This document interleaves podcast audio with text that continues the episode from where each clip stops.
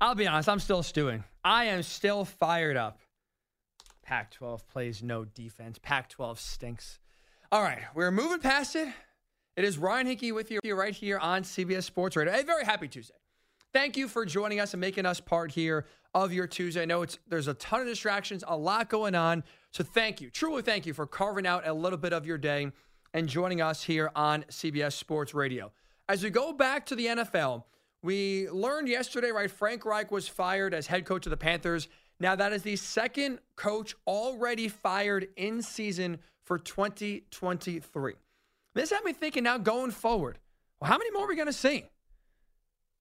A lot more coaches, I think, right now in the hot seat, and a lot more coaches, I think, will be fired um, at the conclusion of this upcoming season. So I figured, you know, maybe let's do this. Let's take a bunch of coaches right now, rumored to be on the hot seat, and play a little game. Hot or not? Are they truly on the hot seat and going to get fired? Or are they going to live to see another season? Ryan Botcher is the man with a list of names, a long list, by the way. Because again, there's a lot of coaches in the hot seat. This is longer right now than Santa's list. Naughty or nice list, I guess to specify. So, Ryan, Let's hit the music and let's get playing. Okay, starting first. Our friend David from Buffalo mentioned this with signing Harbaugh in Buffalo. Is Sean McDermott on his way out? Oh, he's hot. He is hot. That seat is hot. He is getting fired. The Bills, and we just saw it on Sunday, right? They are constantly finding new ways to lose big games. And a lot of when they lose big games is on the defensive side of the football. Like a lot of the biggest moments we're talking about when it comes to the Bills losing these big games has been because the defense has failed them. And this is a guy who's a defensive minded head coach. The best way I can describe Sean McDermott as an overall NFL head coach is this I think he is the perfect training wheels for an NFL team. Now, when you're learning to ride a bike, you can't just ride the bike and all of a sudden become Lance Armstrong and be the fastest uh, kid in the block. Gotta take it slow. Got to learn your balance, learn how to pedal, need training wheels to get you going here. Sean McDermott is the perfect training wheels. Where if you are a bad team, you are not going from bad team to Super Bowl winner in one year. It just can't happen. So Sean McDermott's a perfect head coach to hire right now if you are a team in the malaise like the Bears, like the Cardinals, like the Patriots, who can't get out of their own way and have been bad now for years. He can get you to a level where you are then a consistent playoff team, where you can be considered one of the better teams in the league. But when it comes to winning a championship, getting over the hump, just like when it comes to if you want to ride fast and rob the big kids, you got to take the training wheels off. You need, if you want to win a championship, you got to move off of Sean McDermott. He's a great coach to get where the Bills were from perpetual loser, constantly picking in the top 10, to now a perennial playoff team. That's though his ceiling. And now for the Bills to get to that next level and win a Super Bowl, they need a Super Bowl caliber head coach. McDermott is great training wheels. He's he's great to get you going and get you on the winning track. He's not the, that coach that can win you a Super Bowl. So that's why his seat is hot. He's going to get fired at the end of the year. Number two, Robert Saleh of the New York Jets. No Rodgers. Is he done? Robert Saleh, not hot. I think he's back next year in 2024. It's very simple. Aaron Rodgers likes Robert Saleh because Robert Saleh lets him be. Like Aaron Rodgers is basically he's a quarterback, he's the head coach, he's the GM, he's the president, and outside of financial obligations, he's basically the owner of the Jets. They bow down and whatever he wants, they acquiesce to. And so when it comes to the head coach, it's Aaron Rodgers' call. And I think Rodgers likes Saleh because he does what he wants. He wants Nathaniel Hackett on the staff. Boom. Hackett's now the OC. He wants Allen Lazard on the team and Randall Cobb. Boom. Those two guys signed as free agents on the team. Robert Saleh, and we saw it in Hard Knocks too. If you watch Hard Knocks over the summer, he's like in awe that Rodgers is still like as a member of the team. Like he is coaching him. He's a fanboy, basically. And with that, Saleh lets Rodgers be. Whatever Aaron wants, Aaron gets. He doesn't micromanage the offense. He lets Aaron do whatever he wants. He wants his guys. He gets them. He wants this. He gets that. So Rodgers likes Saleh because Saleh's not going to coach him, not going to push his buds, not going to tell him what, what he wants to do. And that's what Rodgers wants, and that's why he will be back because Rodgers wants a guy that is not controlling, that's not going to coach him hard. Rodgers wants a guy that's basically a yes man. That's why he loves Nathaniel Hackett, and that's what Robert Saleh has been so far to Aaron Rodgers. You're a Jets fan, Ryan. Yes. Do you think Saleh's actually on the hot seat? Someone's going to get fired. Probably going to be Hackett. I would agree someone's going to get fired. I think it's actually going to be Joe Douglas. I disagree with that. Because Joe Douglas is, I would say he's the biggest man to blame right now for why the Jets are just free falling without Aaron Rodgers. I get it's tough to win without a quarterback. Or Colts are O-line. doing it. Browns are doing it. But you just O line? Yeah, Who's that? they're who's on that their like fourth string player in every position. So But they were bad to start the year. Who's we that? couldn't, on? we couldn't see it though. Uh, What it last? One game, two games. Duane Brown got hurt the first game. But that's part of Joe Douglas getting desperate to the point where we need what forty year old Duane Brown to come in. Yeah, The receivers outside of Garrett Wilson have stunk. I mean, yeah, that's bad. Allen Lazard is your big time free agent receiver. Guy's inactive now. Four year, $44 million receiver is benched. He stinks. Soccer star. Really? He's practicing soccer at practice. That's Hey, why he- what? he's playing with the soccer ball in his pregame warm-ups. So when he warms up, he I've plays with the seen soccer that. ball, and everybody's getting mad at him for it. Well, it makes sense. I mean, he's good footwork, but no hands. Yeah, of course. Okay, number three, Bill Belichick. Uh, So I, I really fast. here, I'm sorry. You think they would actually fire Nathaniel Hackett, I think so. even though Aaron Rodgers likes him?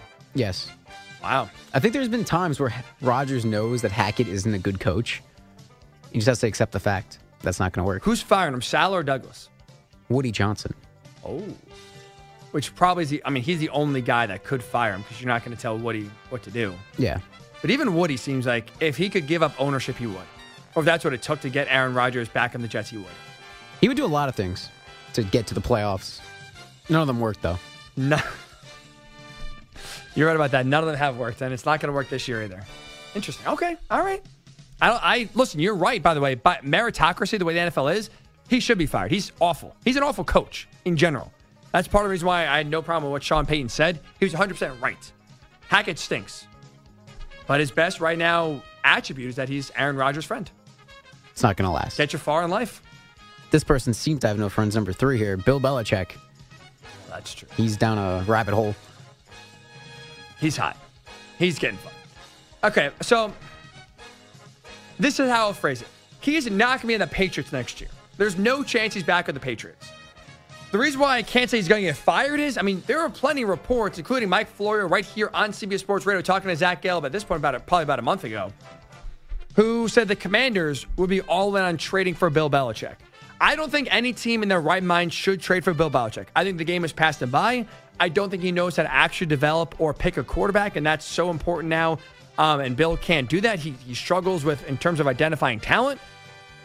But if you're the Patriots and some idiot is is dumb enough to offer you draft picks for Bill Belichick, you got to take it. So I don't think he's going to be fired. I think he's going to be traded. But either way, he's not going to be back in New England next year. So hot. Okay, this next person should have been gone personally last year after the playoffs. Brandon Staley of the Chargers. Everyone knows the answer, right? He's hot. He's going to get fired or should be fired. But here's what I don't get if you're the Chargers. Now, I don't think Kellen Moore is a is head coach material. I don't. But you brought him in. That was your big offseason move. Why not give him a chance? Fire Staley now and give Kellen Moore a six game tryout. Because the Chargers have had Justin Herbert and they have had bad coaching with Anthony Lynn and Brandon Staley. They've had a bad defense as well. They have wasted right now the first few years of Justin Herbert. Don't you want to, instead of going in blind and hoping another head coach works out, and if you're going to interview, which I'm assuming they will, interview Kellen Moore, don't you want to at least know what he is? I get the six game sample size and how much can you actually show in that small of a sample size, but you can at least learn a little bit about what Moore is as a head coach at least shape your idea of, yeah, there's potential here, or, oh boy, this is bad. Okay, you know what? We'll interview him, but he's nowhere close to right now being one of our top candidates. it's just a wasted opportunity for, for the Chargers. Forget about just losing games against Staley stinks. This team is awful in close game situations. The defense for a defensive guru is one of the worst in the NFL. Riddle me that. Just again highlights the bad coaching. But why they're not bare minimum firing him just to give Kellen Moore a look? It's malpractice, right? It's malpractice at this point. Number five here. I don't know why. I don't know. This guy doesn't really line up with the rest of these people. Kevin Stefanski of the Browns. He should not be on the hot seat. You go to Cleveland though. It's there is a true divide between Kevin Stefanski love and Kevin Stefanski hate. There's He's- a he's good not bad. No, I agree. But there's a the reason why he's on this list is because there's a still a, it'll maybe it's the minority, but the loud vocal minority of Browns fans that want Kevin Stefanski fired that don't think he's a good coach. I'm with you though. He's nowhere near the hot seat. He's done a really good job this year. I mean, Deshaun Watson has not been healthy for basically the entire season, and he's still found a way between a bad Watson, Dorian Thompson Robinson, and PJ Walker to win seven games and currently right now hold a playoff spot. I don't know what else more you want him want the guy to do. He's back in 2024, no doubt about it. His seat nowhere near hot.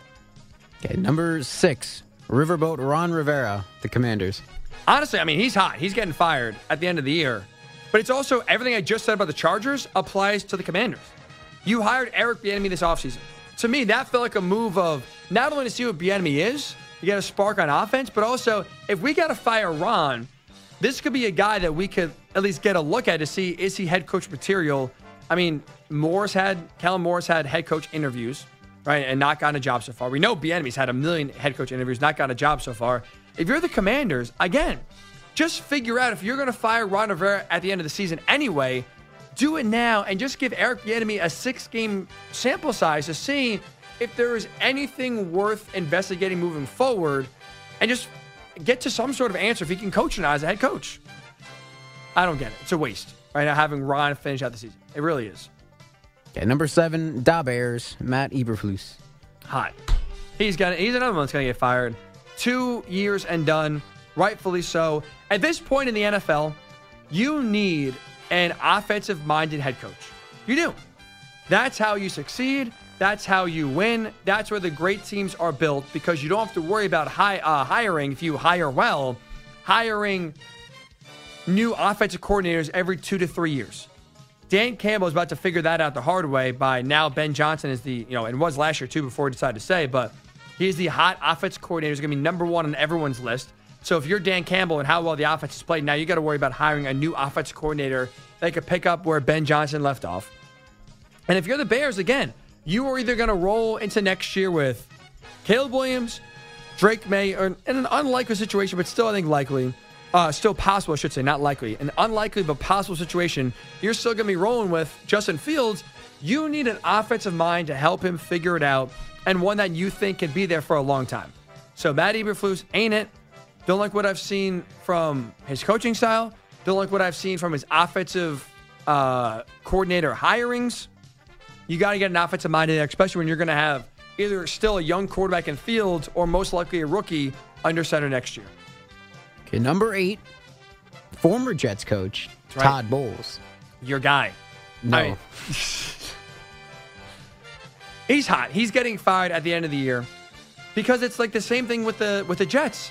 He gives you zero inspiration. Like I don't know what Todd Bowles does well as a head coach to justify him coming back in 2024. Can, can you? I mean, you saw it up close and personal, Ryan. Can you give me one positive attribute from Todd Bowles as an NFL head coach? Aggressive defense. That's about it. Doesn't motivate. He's very, very bad with clock management and is very conservative when he goes for fourth down plays. And that's the exact opposite of what you want your head coach to be in this current era of the NFL, where the rules are geared towards offense, where the offense is so important. We're having a big time off. Look at every elite team in the NFL, or close to the elite team. They all have great offenses. Todd Bowles being conservative, opposite what you should do. Sure, he's an aggressive defense, but also that doesn't change if he's the defense coordinator or the head coach. You're still going to have that no matter what. He, like I said, zero inspiration. Gives you no reason for the players to believe in him. His head, his offense coordinator hirings have been questionable at best. He's same. It's been now the same situation, two different places. Enough. Enough with Todd Bowles. Last but not least, Dennis Allen of the Saints. Oh, hot. I mean, him and Todd Bowles, it's fitting we, we put them last year, not just because they're in the same division, but they got their head coaching uh, opportunities from literally the same scenario. Their head coach resigned, slash retired, and basically named them the head coach to replace them. That's the only reason why these two guys are head coaches. I guarantee you, if Todd, uh, if Bruce Arians retired in February and not what was it, April, and just basically knighted Todd Bowles as his replacement. If you had an actual open search for the um, Buccaneers head coaching job last year with still Tom Brady at the helm, you are not ending up in that candidate pool hiring Todd Bowles. Just like if the Saints job actually opened up and actually was a real search instead of just naming Allen the head coach, you are not ending up with Dennis Allen as your head coach. They've had two years um, of opportunities last year and this year, and neither have been very good. Neither have been good whatsoever. So move on, save the stress, and get an actual, real head coach in there. So to summarize what we just talked about, nine names on the list. Two names on the list that I don't think are getting fired this year Robert Saleh, Kevin Stefanski. The guys on list I think are getting fired at the end of the year. Sean McDermott, Bill Belichick, Brandon Staley, Ron Rivera, Matt Eberflus, Todd Bowles, Dennis Allen. Add those to the two already fired coaches and Frank Reich and Josh McDaniels. I think we're going to have nine head coach openings by the time the end of the year comes. Almost a third of the league will be looking for new head coaches. It's crazy.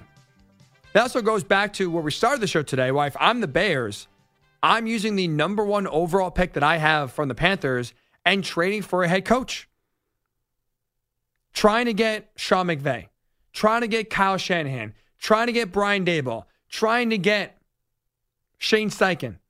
Any one of those four guys have proven right now that they are good offensive minds, could win with all different quarterbacks. With nine openings, the Bears are not the most attractive job. They are might not they are not one, they are not two, they're gonna three, four, maybe even five. The Bears have a lot of work to do. And that's why I'm I would be aggressive if I'm Chicago. Use that number one overall pick and get a bona fide, true head coach to your team. All right. When we do return, we just talked a lot of negative things about NFL head coaches, who's getting fired. How about we talk some positives? NFL Coach of the Year. Got to give a shout out to right now who I think has been the best coach so far through 13 weeks. I'll tell you who that is when we do return. It is Ryan Hickey with you right here on CBS Sports Radio. It's Hick at Night with Ryan Hickey. It is Ryan Hickey with you right here on CBS Sports Radio. It was a monumental Tuesday, at least here locally in New York City, because we had the first snow of the year. Now, it was a flurry. It lasted, I don't know, about an hour or so. I mean, you can't even tell that it snowed, just a few flakes in the air. But that's a big deal for, for a few reasons. Number one, we had no snow last year.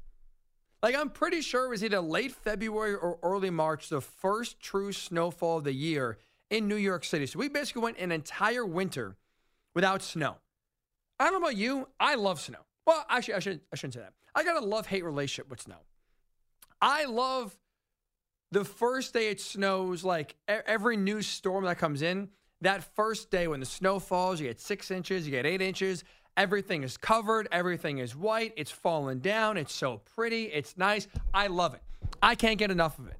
If it snowed once a week, I would be in heaven. It's the the, the fresh snowfall is one of the best. It, honestly, the fresh snowfall makes winter worth it. I hate winter. I hate the cold. I hate the wind. It's always gloomy. It's depressing.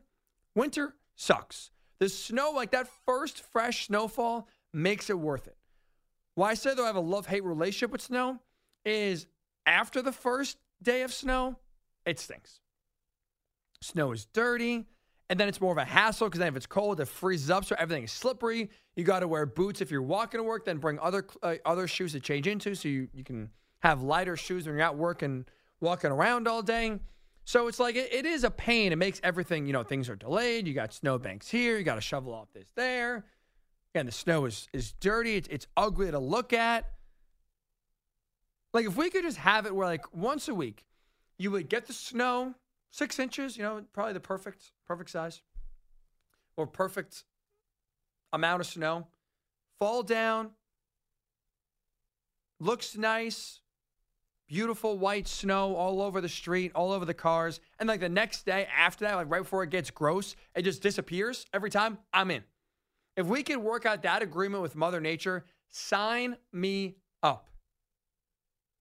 But it was nice. It was nice that at least it took until, uh, or took well before late February or early March. You had the first snowfall, and again, flurry. So I'm not, I'm not even sure if it technically counts, but I'm counting it myself here. First snowfall of the year, New York City. Big, big, big day here. Who's had a big first 12 weeks of the season? I think it's Shane Steichen. I think for me right now, as we look into it, as we head into December here, he to me is my coach of the year selection. So I think coach of the year should be about the roster you have and the circumstances you are dealing with.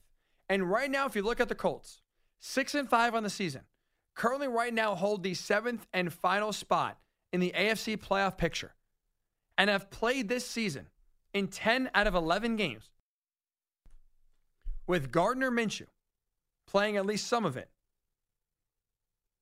That to me is enough to say that Shane Steichen has earned Coach of the Year. And this is a this is a Colts team. Remember that had Anthony Richardson, who did not finish the first game of the year, who did not finish the second game of the year, who missed the third game of the year. Who, by the way, that game was in Baltimore. The Colts with Gardner Minshew starting and finishing that game in the rain beat Baltimore in Baltimore. Came back. The only game Anthony Richardson played this year was week four, or the only game I should say he started and finished this season was week four against the Rams. And Gardner Minshew has been this Colts starter since week five, uh, week six, excuse me, week five. And, and uh, Anthony Richardson got hurt in the first half. But Minshew has played in 10 of 11 games this year. And with that said, the Colts are still a top 10 offense in terms of points per game. They are six and five, and they currently hold right now the last playoff spot in the AFC. If that's not coach of the year worthy, I don't know what is. That is absolutely making the most of what you're dealing with. And right now, also, by the way, on top of not having your rookie quarterback for 10 out of 11 games, also now you've you played the first four games without Anthony, uh, without Jonathan Taylor, one of the best, maybe arguably the best running back in the NFL. Now it came out today that Jonathan Taylor needs to have thumb surgery and is going to be out two to three weeks. So you, now you're going to have going to a big stretch run here entering December. Your best running back out for another two or three games. If the Colts keep winning games and make the playoffs, it's a lock.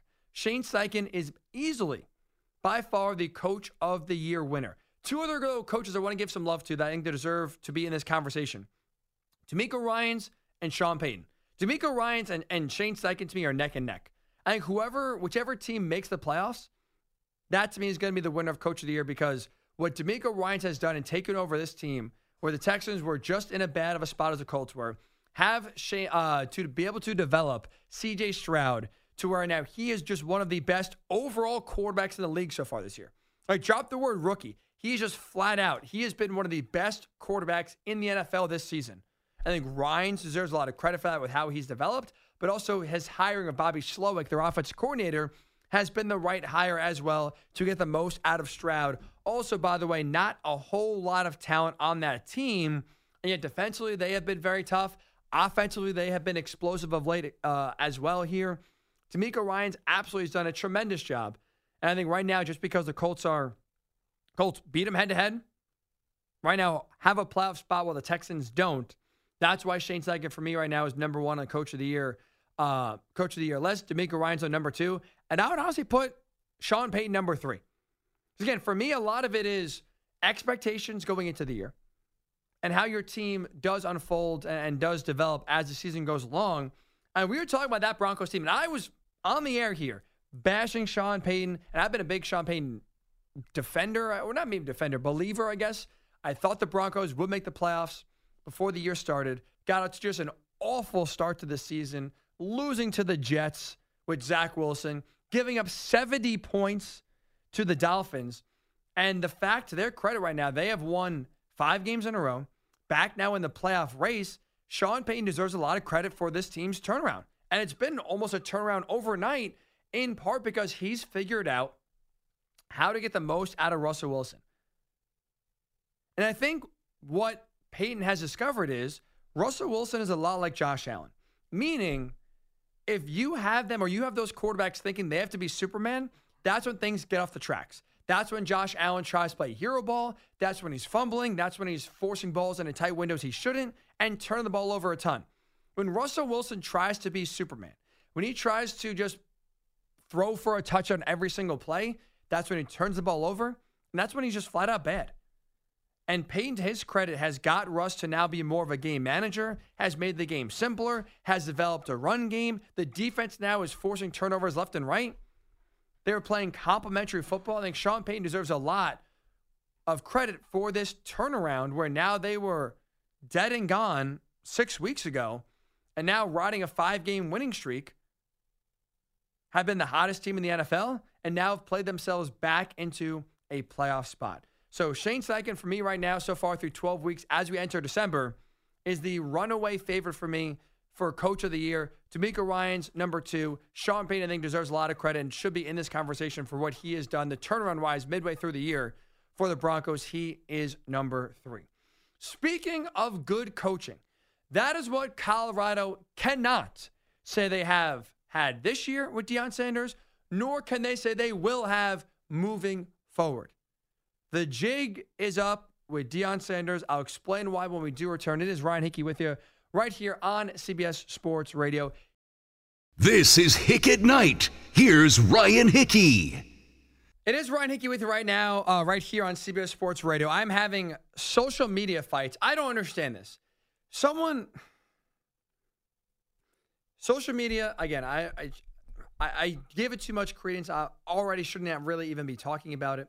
But I put out a, the video version. If you want to check me out on YouTube, by the way, Ryan Hickey, search it on YouTube. Post a lot of video content there. Uh, shameless plug.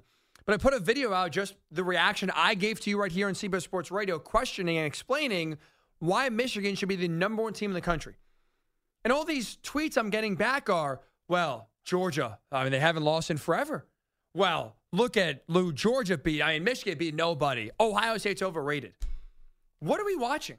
Someone said because Michigan is 0 2 in the playoffs the last two years, well, that's why Michigan is not number one and Georgia is. Folks, what are we talking about?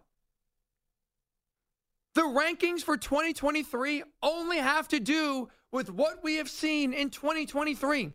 Georgia's, whatever it is, 28 29 game winning streak literally does not matter. The fact that Georgia won games with Stetson Bennett, Nakobe Dean, and Jordan uh, Jordan Davis the last two years is irrelevant to how they are playing this year because those guys are not there. It doesn't matter that they have that they went what 14 and 1 and 15 and 0 the last 2 years. It doesn't matter because a lot of those guys are not here. You have to grade how Georgia has played and who they have played, how Michigan has played and who they have played, and everybody in college football based on this year and this year only. Previous playoff outcomes, previous national championships, previous win streaks do not influence this season. I, I feel like that is obvious. Am I missing something? Why on earth would the committee factor in or care that Michigan lost to TCU last year and that's why they can't put Michigan at number one this year? Why does that matter? Last year, Ohio State lost to Georgia in the college football playoff semifinal. How come that didn't stop this year when the first college football playoff rankings were revealed when both schools were undefeated, why was Ohio State ranked ahead of Georgia? If previous years mattered, then Georgia should have been number one. It doesn't matter. Just for those out there thinking it does, it does not. The rankings are about 2023 and 2023 only. What you did in 2022, what you did in 2021 is irrelevant. That has zero bearing on right now these rankings for 2023 because it is about this year and this year only. This is a great time to tell you, by the way, the Defensive Player of the Week is sponsored by the Navy Federal Credit Union, who proudly serves the Armed Forces DoD, veterans, and their families. Their members are the mission. Learn more at NavyFederal.org. The Defensive Player of the Week, we're going to highlight him Michigan defensive back Rod Moore. We're not giving Rod Moore the award because he played well last year, because he had an interception against Maryland. No, no, no, no. We are giving Rod Moore the Navy Federal Credit Union Defensive Player of the Week for what he did last week. Because in that game against Ohio State, number two at the time, what did Moore do? He called game. Picked off Kyle McCord last minute of the game as the Buckeyes were driving down the field to seal the third straight victory for the Wolverines over the Buckeyes. And Ryan Botcher, doing a great job producing, is very kind here. He said, almost certainly seal Michigan's spot in the college football playoff. Look, it's over. Michigan's in the playoff. Michigan can lose to Iowa, which is not going to happen. There is 0.000% chance Iowa beats Michigan on Saturday. If the impossible happens, I still think Michigan's in the playoff. They're in. Rod Moore, congrats to you. You are our Navy Federal Credit Union Defensive Player of the Week.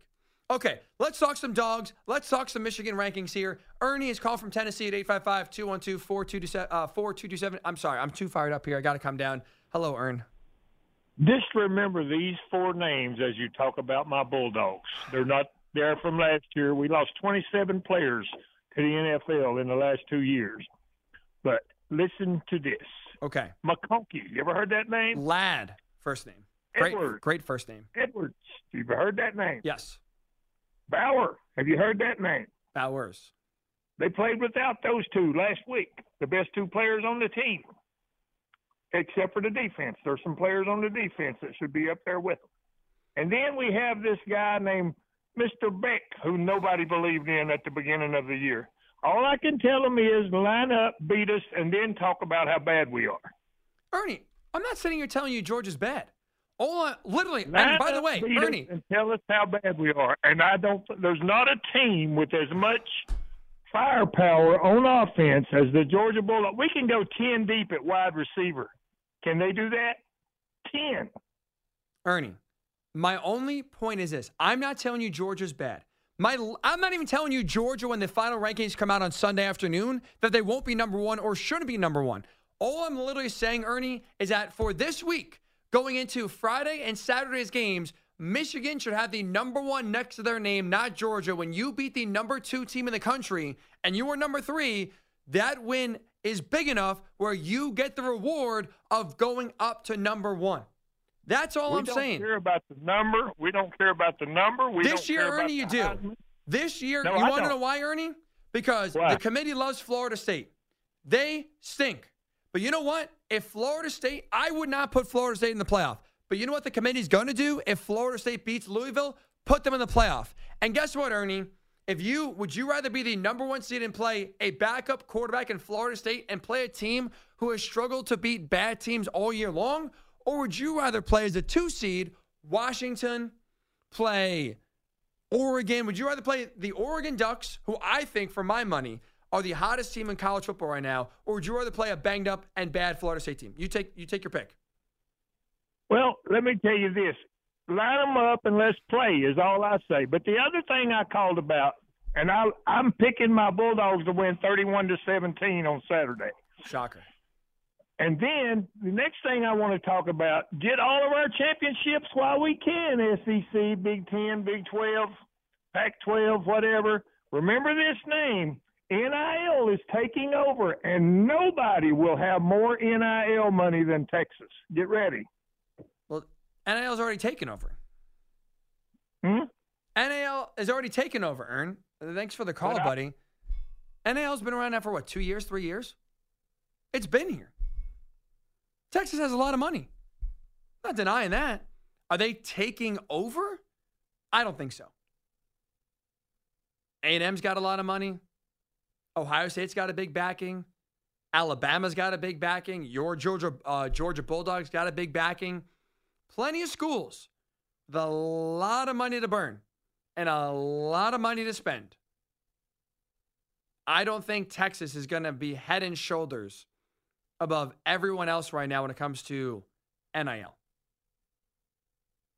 All right, really fast here. One thing I want to mention before we get back to your calls here about the college football playoff rankings. Um, the jig is up with Deion Sanders. He's not a good coach, evidence this year.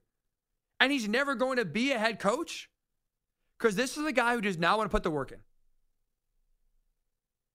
He does not want to do the grimy, dirty, tough things college football coaches have to do to ensure success. And you know what that is mostly entailing? Recruiting. Recruiting is a 365, 24 7 adventure when you are a college football head coach. And that is one thing Deion Sanders has zero interest in. Ari Wasserman of The Athletic is a tremendous college football reporter and also big time into recruiting. He wrote, I thought, a great article today highlighting why Colorado and specifically Deion Sanders is in big trouble moving forward. You would think, by the way, right, with all the attention Deion got, going to Colorado, starting 3 0, every single pregame show was fighting for literal space on Colorado's campus to broadcast their pregame show from. With all the attention, all the celebrities that were attending Colorado games the first month of the season, you would assume, right? Oh, that means that every single kid wants to play for Colorado. Do you know right now as we get set for early signing period, which by the way, most of the big time players, right, and most of the big time recruits, they sign in the early signing period, which is December 20th. So let's just say we're three weeks away from that, right? Roughly. We are three weeks away from the early signing period where most of the big players uh, sign. Colorado, their right now ranking, their recruiting class ranking is 65th nationally. They are three spots ahead of their in state rival, Colorado State. They have right now, as you sit here, nine commits, three in the top 400, and now had just over the course of the last few days, had five players decommit from Colorado. Why is that? Despite the attention Colorado got, despite the early success at 3 0 Colorado got, why is no one signing up to go play for Deion Sanders? Two things. Number one, Deion is not putting in the work it takes to land the big time recruits. Again, I talked about it. Recruiting is 24 7, 365. Ari Wasserman brought this up in the in the article, and I think he's right about this. Have you seen Deion Sanders at a recruit's house? Have you seen him attend a high school football game on a Friday night? I haven't. And that's small things you need to do in order to get recruits to come to your school. You have to show an interest. Kirby Smart is spending his Friday nights at different high school games watching kids trying to have them come to Georgia, showing them that he cares. Nick Saban is doing, I mean, I've seen him on TikTok doing dances in the middle of someone's living room. Do you think Nick Saban wants to spend a Tuesday night in a random 17 year old's living room with his family doing the, the cha cha slide? No. Do you know why he's doing it? Because he wants that kid to come to Alabama and play for him. No matter how successful Kirby Smart or Nick Saban are, which right now I would say the two best coaches in college football, the reason why those two programs are always at the top of the recruiting rankings is because they put the work in. They put the work in. They're out there grinding. They realize recruiting is not a, oh, yeah, I'll do when I have time. Recruiting is a 24 7, 365 endeavor. endeavor. We got to go across the country you got to talk to kids daily. You got to talk to their high school coaches. You have to show them you care. And by the way, you care more than if you're Kirby Smart. I care more than Nick Saban cares. I care more than Ryan Day cares. I care more than Jim Harbaugh, Lincoln Riley, you name it. Every one of these big schools are going after the same fish. Deion has not done that done anywhere near the amount of work that these elite coaches have done. And number two, that's one reason why the recruiting class is crap. Number two is Kids have realized what we've all seen. He's not a good coach.